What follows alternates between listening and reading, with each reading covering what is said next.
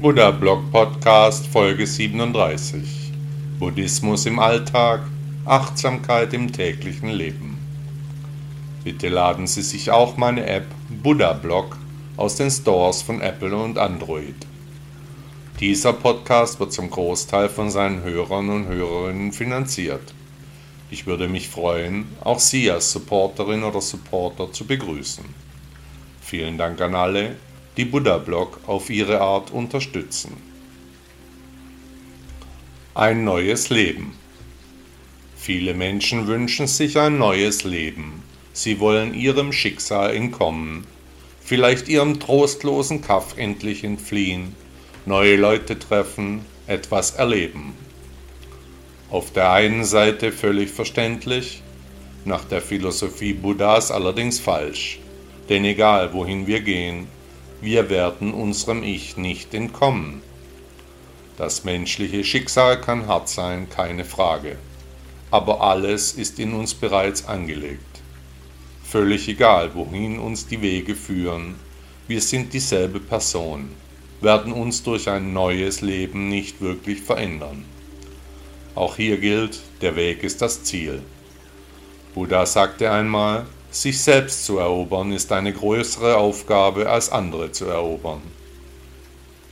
Sich lustig machen. Es gibt viele Dinge, über die man sich lustig machen könnte, trotzdem sind diese Dinge wichtig. Lustig oder nicht, diese Gedanken liefern uns gute Ideen. Was interessiert uns am Ende? zügellose und durchgedrehte Darstellungen der menschlichen Nutzlosigkeit. Da hilft es immer, sich lustig zu machen. Was ist ein Witz? Was ist real? Wer sagt auch so etwas? Machen Sie sich gerne lustig. Lassen Sie mich einen Ihrer Witze hören. Der Weg ist auch hier das Ziel. Buddha sagte einmal, Wut wird nie verschwinden, solange Gedanken des Grolls im Kopf gepflegt werden. Flugzeugabsturz.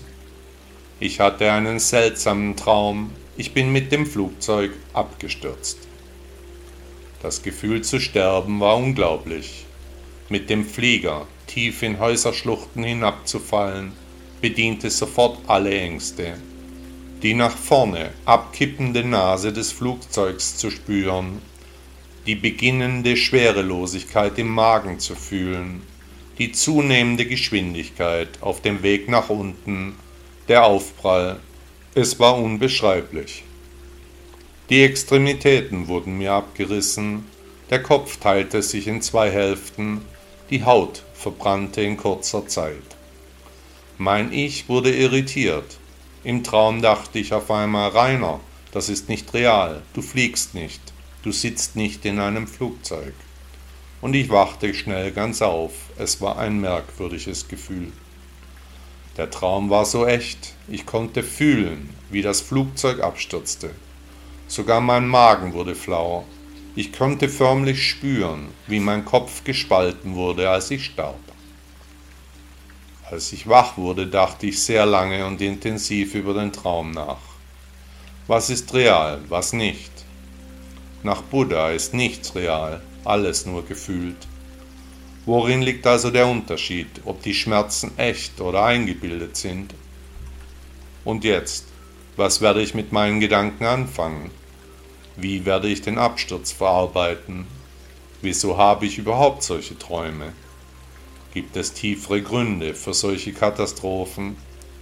Sind derartige Träume vielleicht sogar Vorboten von schrecklichen Ereignissen? Und was habe ich aus diesem Traum gelernt? Nun, ich habe gelernt, dass Sterben nicht wirklich schwer ist. Ein kurzer Moment, durch den man eben durch muss. Ein Augenblick, den jeder Mensch erleben wird, der genau so kommt, wie er kommen muss, denn das Karma steht für jeden Menschen schon fest. Da ich also schon gestorben bin, wird das nächste Mal dann sicherlich leichter fallen. Es lohnt sich also nicht, dass ich davor Angst habe. Der Traum ist einige Tage her, er beschäftigt mich aber immer noch. Die Situation hat sich in meinem Kopf festgesetzt. Ich fühle die Situation immer wieder.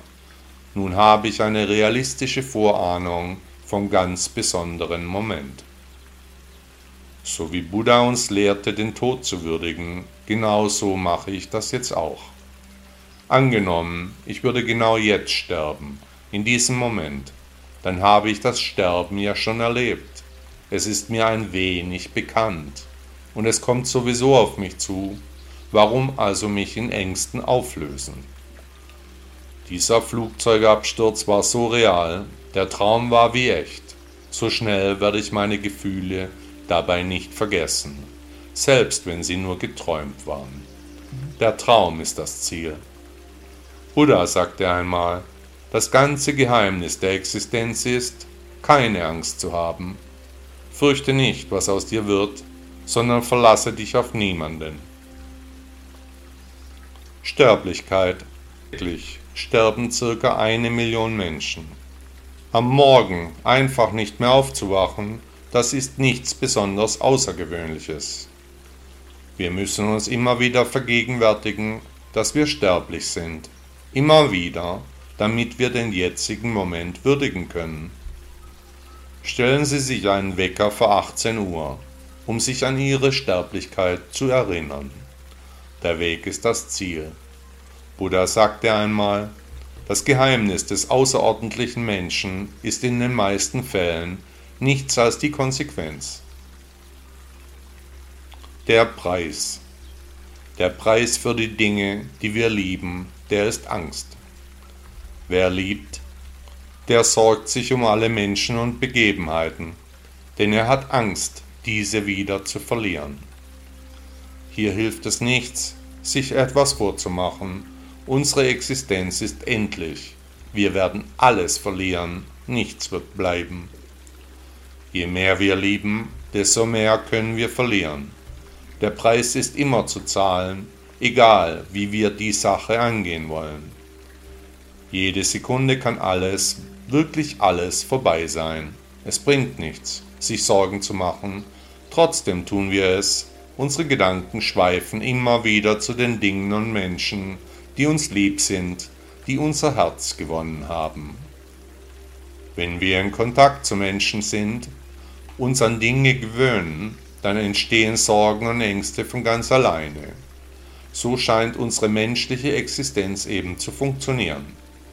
Die Gedanken verselbstständigen sich, drehen sich im Kreis. Unser Gedankenpalast macht mit unserem Ego eben eine große Party.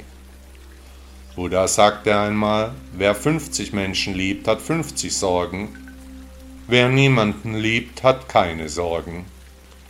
Wer sich also auf die Liebe einlässt, der ist eine mutige Person. Denn tief im Inneren ist jedem klar, dass man alle liebgewordenen Menschen wieder verlieren wird, ja verlieren muss. Die Philosophie Buddhas zeigt, dass wir uns keine Sorgen machen sollten, nicht in Ängsten leben dürfen, denn nichts können wir ändern, weder durch Sorgen noch durch Ängste. Den Preis müssen wir nicht bezahlen. Wenn wir darüber nachdenken, wird uns auffallen, dass alles genauso bleiben würde, wenn wir uns keine Sorgen machen würden. Haben Sie schon einmal in Asien eine stark befahrene Straße überquert? Ich habe lange in Asien gelebt, in China, in Thailand und in Kambodscha. Am Anfang habe ich immer genau geschaut, wann ich losgehen kann bin zurückgesprungen, wenn ich dachte, dass es eng werden könnte. Irgendwann bin ich dann einfach losgelaufen. Der Verkehr floss auf einmal um mich herum. Wie von Zauberhand wurde ich zu einem Teil der Angelegenheit. Die anderen Verkehrsteilnehmer nahmen Rücksicht auf mich. Als ich aufhörte, mir Angst und Sorgen zu machen, da musste ich keinen Preis mehr zahlen. Der Weg ist das Ziel. Buddha sagte einmal, das ganze Geheimnis der Existenz ist, keine Angst zu haben. Schon krass. Heute habe ich eine ganz unglaubliche Geschichte von einem Kunden gehört. Er wäre im Urlaub fast gestorben. Er war tauchen mit Kollegen und einem Lehrer. Nach einem recht normalen Tauchgang wurde sein Bein taub. Er fragte in der Tauchschule nach Sauerstoff, bekam eine gute Dosis, trank viel Wasser, es wurde besser. Er dachte, dass nun alles wieder gut sei, ging duschen, räumte seine Ausrüstung auf, zog sich an, er fuhr zu seiner Frau, erzählte von den Begebenheiten des Tages. Mehrere Stunden später traf ihn der Schmerz wie ein Schlag. Er sagte, dass es sich wie ein Messer anfühlte, das durch seine Stirn getrieben wurde. Er wurde ohnmächtig, wachte aber immer wieder auf für kurze Momente, in denen er vor Schmerzen schrie. Er versicherte mir, dass er seine Frau bat, den Schmerzen ein Ende zu bereiten, egal wie. Schon krass, wie das Leben so spielt, er wurde ins Krankenhaus eingeliefert. Test folgte auf Test. Die Ursache seiner Anfälle blieb ungeklärt. Er sagte mir heute, dass er sicher war zu sterben. Er konnte den Hauch des Todes fühlen. Er hatte abgeschlossen. Irgendwie bekam man ihn wieder hin. Bis heute ist unklar, was überhaupt passiert ist. Er muss weitere Untersuchungen abwarten. Die Angelegenheit, so meinte er, hat ihn sehr verändert, die Dinge in die richtige Perspektive zu rücken. Ein gesunder, kräftiger Kerl, sportlich, trinkt und raucht nicht, schon krass, wie das Leben von jetzt auf nachher sich komplett verändern kann. Aus einem wunderschönen Urlaubstag wurde fast sein letzter Tag. Warum berichte ich hier von der Geschichte? Was finde ich voll krass daran? Zu gerne denken wir, dass wir unsterblich sind. Sterben tun doch nur die anderen, ich doch nicht, ich bin doch etwas Besonderes. Das ist so nicht richtig, jeder von uns wird sterben, wir alle werden verfaulen, zu Staub zerfallen, nichts wird von uns übrig bleiben. Besser, wenn wir uns mit dem Gedanken an das Unaussprechliche anfreunden. Schon krass, das ist der Lieblingsspruch eines Freundes von mir. Das Leben ist voll krass, da hat er recht. Gerade im schönsten Urlaubsfeeling, im nächsten Moment tot. Mein Vater sagte immer, die Wege des Herrn sind unberechenbar. Das Leben ist so krass, nicht einmal vorstellen können wir uns, wie krass es kommen kann. Wer sich diesen Umstand täglich vergegenwärtigt, der nimmt sich nicht mehr so wichtig, der kommt der Erleuchtung näher und näher. Kleine Schritte führen auch den Weg entlang, und der Weg ist das Ziel. Buddha sagte einmal, die Zeit ist ein großer Lehrer. Das Unglück, sie tötet ihre Schüler. Kann man mehreren Lehren folgen? Ein Leser stellte mir die Frage, ob man mehreren Lehren folgen kann. Ja, man kann. Man muss sogar. Zum Beispiel kann man religiös einem monotheistischen Glauben folgen, trotzdem dem Buddhismus als einer Philosophie nachstreben. Auch kann man etwa mehrere buddhistische Tempel besuchen, dort den zum Teil völlig unterschiedlichen Zeremonien beiwohnen. Es ist nicht selten, dass Wissenschaftler, die an die menschliche Evolution vom Affen zum Menschen glauben, gleichzeitig Christen sind obwohl nach der christlichen Lehre doch Gott die Welt erschaffen hat. Wichtig ist das Gefühl, das in ihnen entsteht, wenn sie auf eine Lehre oder Gemeinschaft stoßen. Es muss auch nicht für immer passen. Wenn es heute passt, dann ist es passend. Wir müssen schließlich im Heute und im Jetzt leben. Auf ihrem Weg kann es zu Irrungen, Umwegen und Sackgassen kommen. Das ist völlig normal. Eines Tages wird es sich dann so entwickeln, wie es sein soll. Unwichtiges fällt dann ab, das Passende wird plötzlich genau vor ihrer Nase sein. Sie können gleichzeitig einem New Age Guru, einer Yoga-Lehrerin, Buddha und dem Papst folgen. Es wird genauso kommen, wie es für sie bestimmt ist. Ganz wichtig ist es aber, deswegen keine Schuldgefühle aufkommen zu lassen, denn sie haben keine Schuld. Ihr Schicksal ist abhängig von ihrem Karma. vielleicht stammt es aus einem vorherigen Leben. Es kommt so, wie es kommen muss. Schuld ist eine nutzlose Emotion. Besser die Energien in das Jetzt, das Hier und das Heute stecken. Hätte, hätte, hätte, wenn, wenn, wenn, vielleicht, vielleicht, vielleicht, aber, aber, aber, das bringt sie auch nicht weiter. Folgen Sie den Menschen und Ideen, zu denen Sie einen Bezug fühlen. Egal, ob sich die eine Ansicht mit einer anderen Philosophie beißt oder nicht, bedenken Sie, dass manche Lehren häufig über die Zeit verändert wurden. Die Kirche hat zu Kreuzzügen aufgerufen, das steht so sicher nicht in der Bibel. Ich persönlich folge der reinen Lehre Buddhas, bei der es um die Erleuchtung geht.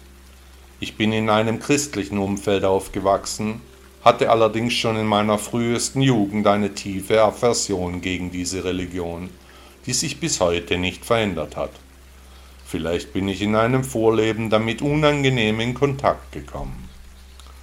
Ich höre aber auch auf andere Lehrer, wie etwa Sadhguru, Tolle oder Bodhidharma. Mein spirituelles Leben dreht sich aber um Buddha und die von ihm begründete Philosophie, den Buddhismus. Meine Reise zentriert sich auf die Erleuchtung, ein sehr persönliches Ereignis. Und hier gilt, der Weg ist das Ziel. Buddha sagte einmal, es ist mein Selbst, das da spricht und fühlt die Fesseln des Daseins zerstören. Nach Buddha geht es bei dem Weg zur persönlichen Erleuchtung aber auch und gerade darum, die uns behindernden Fesseln dieser Inkarnation zu brechen, aus dem selbstgewählten Gefängnis auszubrechen.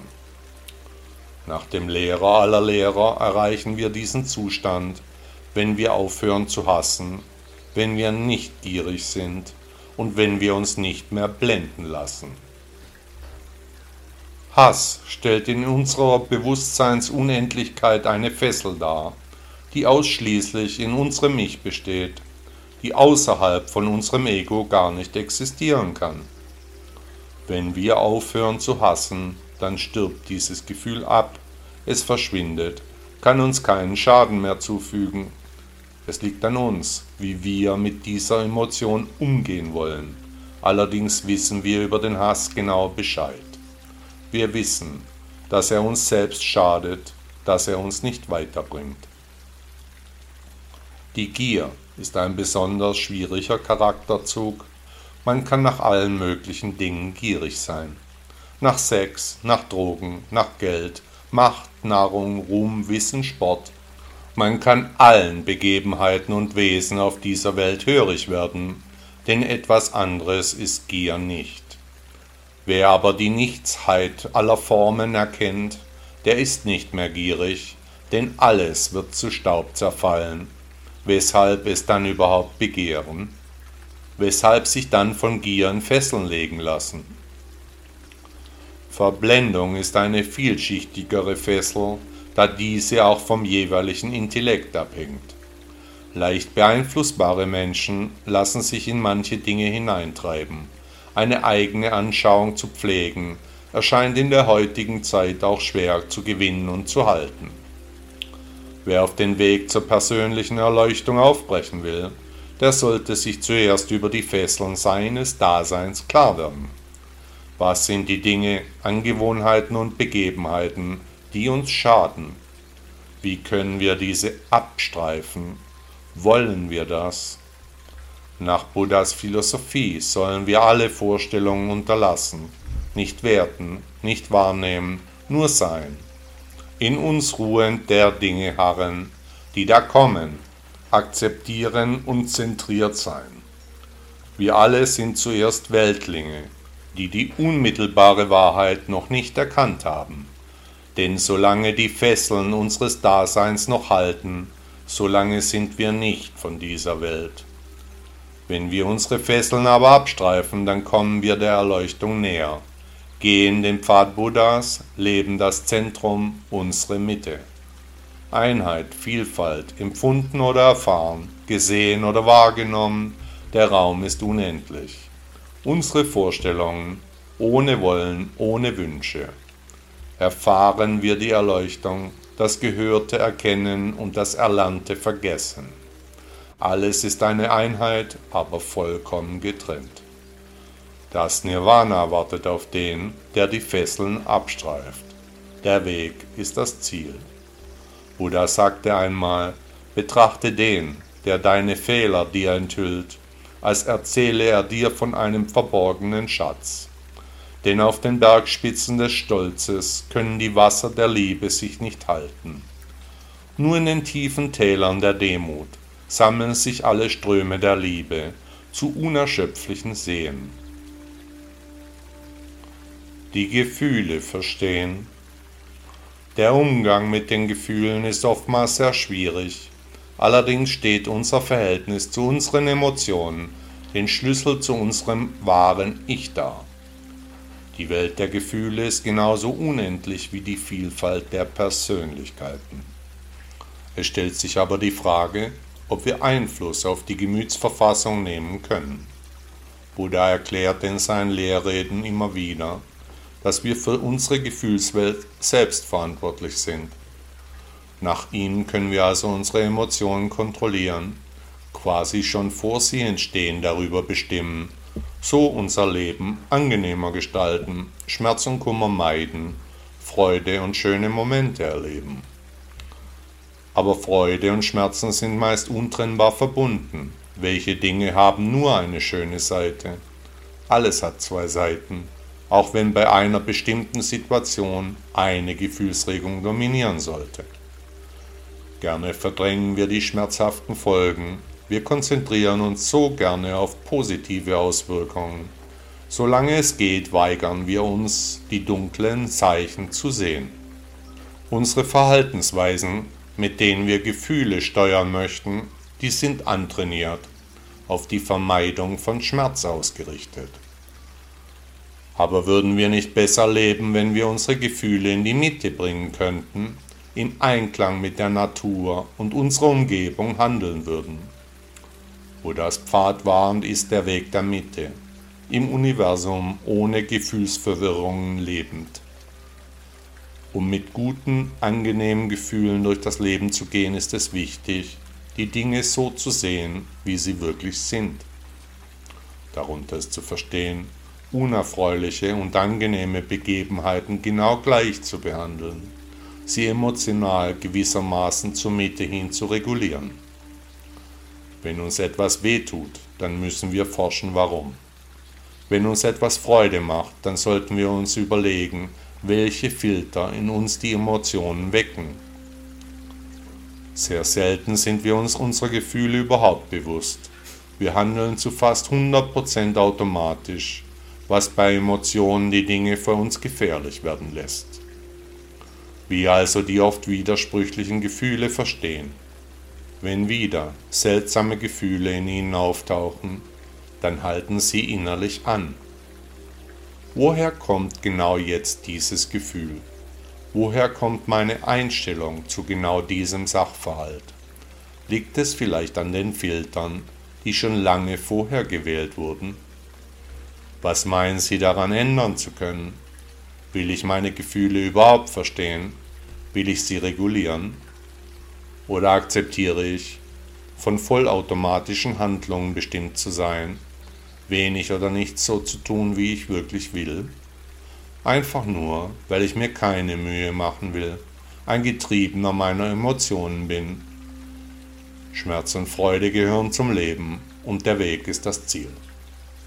Buddha sagte einmal, die Auslöschung aller Triebe gibt es für einen, der weiß und sieht, nicht für einen, der nicht weiß und nicht sehen will. Ich weiß nicht wo.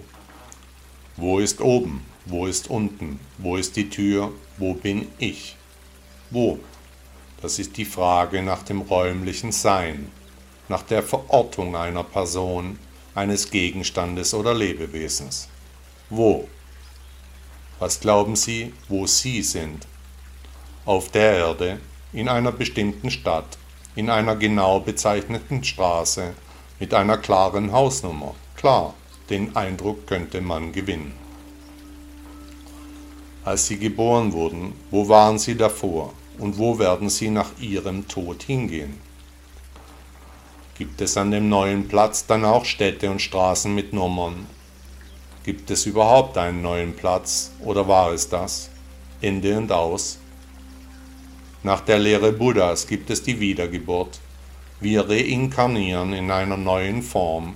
Kurz sind wir in der Zwischenwelt, dann erfahren wir unsere weitere Bestimmung. Wo also waren sie, bevor sie geboren wurden? Und wenn wir uns einig sind, dass sie von einer solchen Zwischenwelt kommen, dann müsste auch klar sein, dass sie dort wieder hingehen. Nach unserem Ableben, dann, wenn alles in dieser Reinkarnation zu einem Ende kommt. Haben Sie sich schon einmal Gedanken über dieses Wo gemacht? Und wenn nicht, was hält Sie davon ab? Wer hierüber nachdenkt, der wird frei von bösen Gedanken, denn er oder sie wird bemerken, dass nichts wirklich wichtig ist, dass alles so kommt, wie es kommen muss, dass wir uns keinen Kopf machen müssen, dass uns in der Folge auch keine Schuld trifft. Das Wesen des Chan-Buddhismus ist unsere Arbeit, die Disziplin und die Ehre, die wir in unsere Tätigkeiten legen. Müßiggang ist Buddhisten fremd. Sie erledigen genau die Arbeit, die sich ihnen anbietet, immer mit Achtsamkeit, mit Würde, mit Vertrauen auf die Lehre des großen Lehrers. Keinesfalls wollen Buddhisten ihre Existenz vergeuden. Was dran ist, das ist dran, egal wo, egal wie. Da, wo sie gerade sind, da wartet Arbeit auf sie, immer unterbrochen von Phasen der Ruhe, mit denen wir den Körper kräftigen, mit Meditation, die wir tief in unser Inneres einbeziehen, mit der nötigen Liebe für Menschen, Lebewesen und Dinge. Kein Mensch ist eine Insel, um uns herum passieren unendlich viele Dinge, die alle in einem anderen Wo stattfinden, die ein völlig anderes Warum geprägt hat, die einem anderen Weshalb unterliegen. Wer nicht weiß, wo sein Wo liegt und ist, der muss in sich gehen und er oder sie wird finden. Denn der Weg Buddhas liegt vor uns und dieser Pfad führt zurück zum großen Wo, zu einem Platz im Warum, vom Weshalb eingebettet. Der Weg ist das Ziel, auch und besonders der Weg zum Wo. Buddha sagte einmal, du bist ich. Zu viel gedacht, zu wenig gemacht. Es ist schwer, die richtige Balance zu finden, egal bei was. Im Leben eines Menschen gibt es unzählige Entscheidungen, von Kaffee bis zum Fernsehprogramm. Wir können unter unendlich vielen Dingen wählen. Was haben wir uns alles gedacht? Wer allerdings zu viel überlegt, der verpasst den geeigneten Zeitpunkt zum Handeln. Das übermäßige Abwägen der Möglichkeiten kann uns belasten und behindern. Die Eventualitäten von allen Seiten zu betrachten ist richtig und wichtig. Aber so lange zu überlegen, bis die Sache durch ist, das ist Handlungsschwäche. Aber was ist das richtige Maß? Was ist gutes Überlegen? Wann fängt das Zögerliche an? Wie können wir die gefürchtete Entscheidungsschwäche vermeiden? Zuerst einmal müssen wir ehrlich zu uns selbst sein. Wenn wir ein Problem haben, dann müssen wir dazu stehen. Selbsterkenntnis ist der erste Weg zur Besserung. Wer soweit ist, über seine möglichen Fehler nachzudenken, der ist auf einem guten Weg. Welche Entscheidungen haben Sie heute getroffen? Haben Sie lange für die Meinungsfindung gebraucht? Welche Beweggründe könnten den Entschlüssen zugrunde liegen? Waren die Gedanken angenehm sind Sie im Nachhinein mit den Ergebnissen zufrieden? Und welche Handlungen haben Sie heute unterlassen, weil Sie zu keinem Entschluss gekommen sind? Sind Ihnen dadurch Chancen entgangen, die vielversprechend aussahen? Kennen Sie Schachuhren? Das sind Doppeluhren, die bei jedem Schachpartner die verbleibende Spielzeit anzeigen. Wem die Zeit ausgeht, der verliert. Wenn Sie wieder etwas entscheiden müssen, stellen Sie sich so eine Uhr vor. Dann wählen Sie eine Zeit und wenn diese ausläuft, dann entscheiden Sie sich einfach. egal wie Sie sich entscheiden, jede Möglichkeit scheint gut zu sein, sonst müssten Sie nicht so lange darüber nachdenken. Egal was passiert, nach Buddha ist es Ihr Karma genau diese Entscheidung zu treffen. Es trifft Sie somit keine Schuld. Die Gründe hierfür können in einer früheren Inkarnation zu finden sein. Das Karma anderer Menschen spielt mit hinein. Es gibt eine völlig andere Welt hinter der gefühlten Realität. Allerdings könnte es auch ihr Schicksal sein, dass sie über alles ewig nachdenken und eben keine Entscheidungen treffen können oder wollen. Egal was auf ihren Fall zutrifft, es lohnt sich jedenfalls darüber nachzudenken. Was wollen Sie erreichen? Sehen Sie ein Muster in Ihrer Verhaltensstruktur? Wollen Sie mit Ihrem Benehmen mit eventuellen Bedrohungen umgehen? Oder verbergen Sie seelische Verletzungen haben Sie ein Trauma? Erzählen Sie mir von Ihrem Leben, still und leise, sprechen Sie zu mir, ganz so, als wenn ich Ihnen gegenüber sitzen würde. Der Weg ist das Ziel. Buddha sagte einmal, wie eine schöne Blume, schön anzusehen, aber ohne Duft, sind schöne Worte fruchtlos in einem Mann, der nicht in Übereinstimmung mit ihnen handelt. Religiöse Macht welche spirituellen Rituale bilden das Überleben einer Kultur? Welche Tempel symbolisieren eine rituelle Reinigung? Was ist das Allerheiligste? Welches der verbotene Bereich? Wer erhält Zutritt? Zeremonien bilden Halt und Stärke, Analogien zu bedeutenden Handlungen aus ferner Vergangenheit. Wer hat die religiöse Macht? Früher waren es die großen Kirchen, heute sind es die Totentempel, von den Gemahlinnen der Götter entworfen. Welchen Göttern haben wir uns verschrieben? Von woher kommt Unterstützung? Der Weg ist auch hier das Ziel. Buddha sagte einmal, das beste Gebet ist Geduld. Hat Ihnen der Podcast gefallen? Danke, dass Sie Buddha Blog hören. Ist Ihnen aufgefallen, dass hier keine Werbung läuft, dass Sie nicht mit Konsumbotschaften überhäuft werden? Möchten Sie dem Autor dieses Blogs für seine Arbeit mit einer Spende danken? Unterstützen Sie mich, beteiligen Sie sich an den umfangreichen Kosten dieser Publikation. Ihre Unterstützung kann helfen, die wichtige Arbeit, die wir für den Buddhismus leisten, auch weiterzuführen.